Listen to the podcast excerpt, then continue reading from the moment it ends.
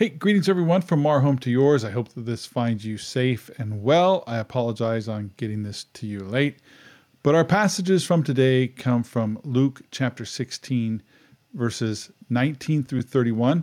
This is the second Sunday of Lent, and so this is a special uh, edition of the stories that Jesus told, the things Jesus said, and the lessons Jesus taught. And this is a story that Jesus told about the rich man and the poor man. And you may have heard this called the parable of the rich man and the poor man, or the parable of the rich man and Lazarus.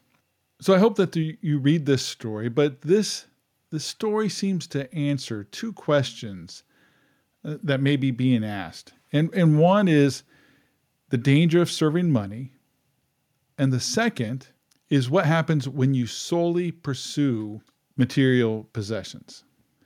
And, and this story pursues the idea of the contrast between the rich man and the poor man, in that the rich man could buy whatever he wanted, and the poor man was too weak to even walk because he couldn't even get any food.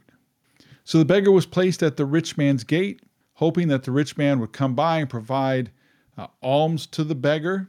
And so laying him at the rich man's gate was probably an attempt to make the rich man feel bad for the beggar and, and give him money so that he could eat and give him mercy.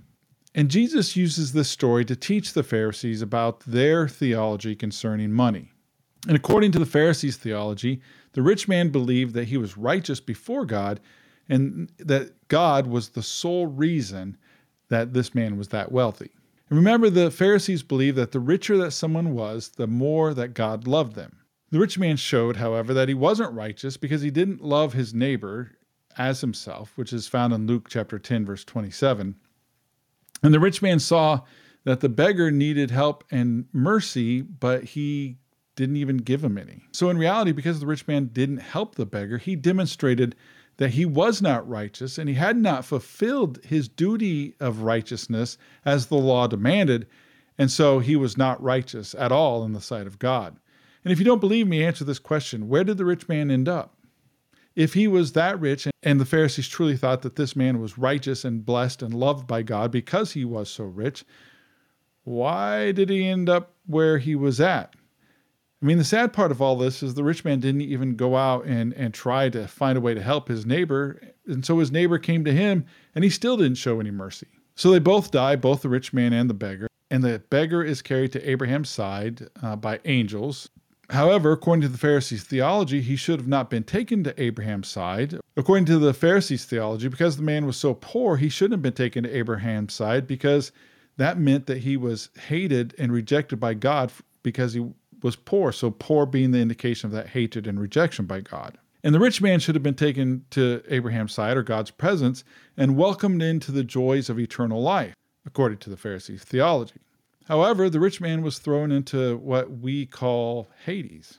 In Hades, the rich man was tormented and, and begged God to show him mercy by letting the beggar dip his the tip of his finger in water to cool his tongue, which is ironic because the man would not show mercy to the beggar while they were alive.